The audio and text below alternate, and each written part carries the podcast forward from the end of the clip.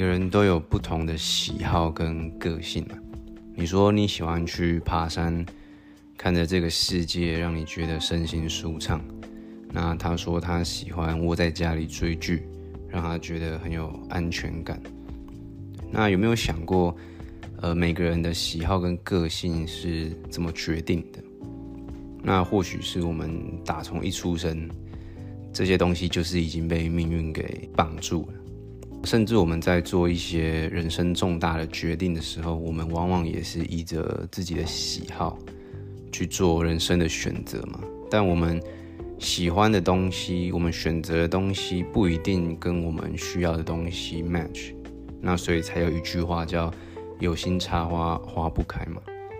那不过刚好可能。不管你喜不喜欢这个选择，那可能刚好你走在你的道路上，它是你需要的东西，那你就无心插柳了。那当然，刚好你需要的东西跟你喜欢的东西是同一件事的话，那你就如鱼得水嘛，当然会更好。那所以我们依照着自己的喜好去做选择，那是什么东西在决定我们的喜好跟我们的个性？心经里面也有提到。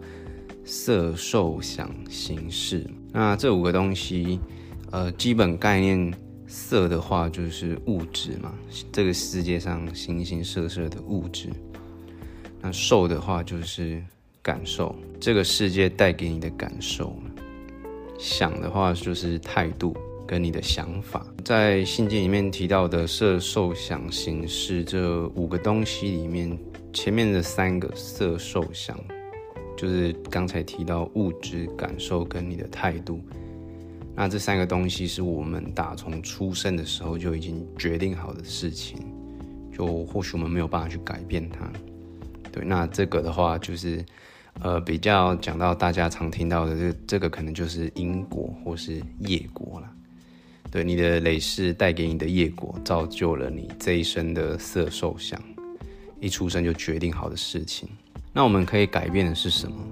就是行，行的话可以说是行为啦，或是你的境界比较高深一点的话，你可以当成是修行。比如我们每个人来到这个人世间，就是来做一个修行的，对，来提升自己的灵魂能量。我们去做的这一些行为跟修行呢，最后就会转移到我们的事，色受想行识的事。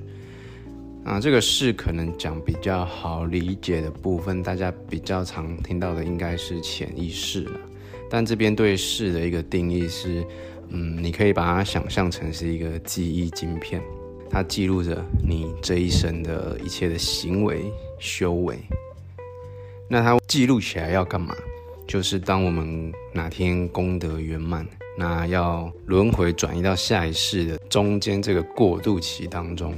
这个是它的记忆晶片，就会把我们这一生的行为调阅出来。那看说哦，你的这些事件啊，你这些修为啊，是诶可以帮你加分的，或甚至是会扣到你分的。由你的事，然后来判断你的行，接着去衍生出你下一世的下一个轮回的色受想，就是不断不断的累积。我们唯一可以。主动去调整的部分就是行嘛，就是我们的修为。那所以最重要的部分就是我们要怎么样，就是透过学习啊，然后去调整自己的行为，然后去记录到事里面去，不断的去提升改善我们下一世的因果，就是下一世的色受想。那如果你要想要去做调整的话，当然我自己还在学习嘛。那不过我觉得这可以讲到一个概念，就是最简单的说法就是课题的切割嘛。今天你不管遇到任何身边的人事物，你做好课题的切割，你不要被别人影响。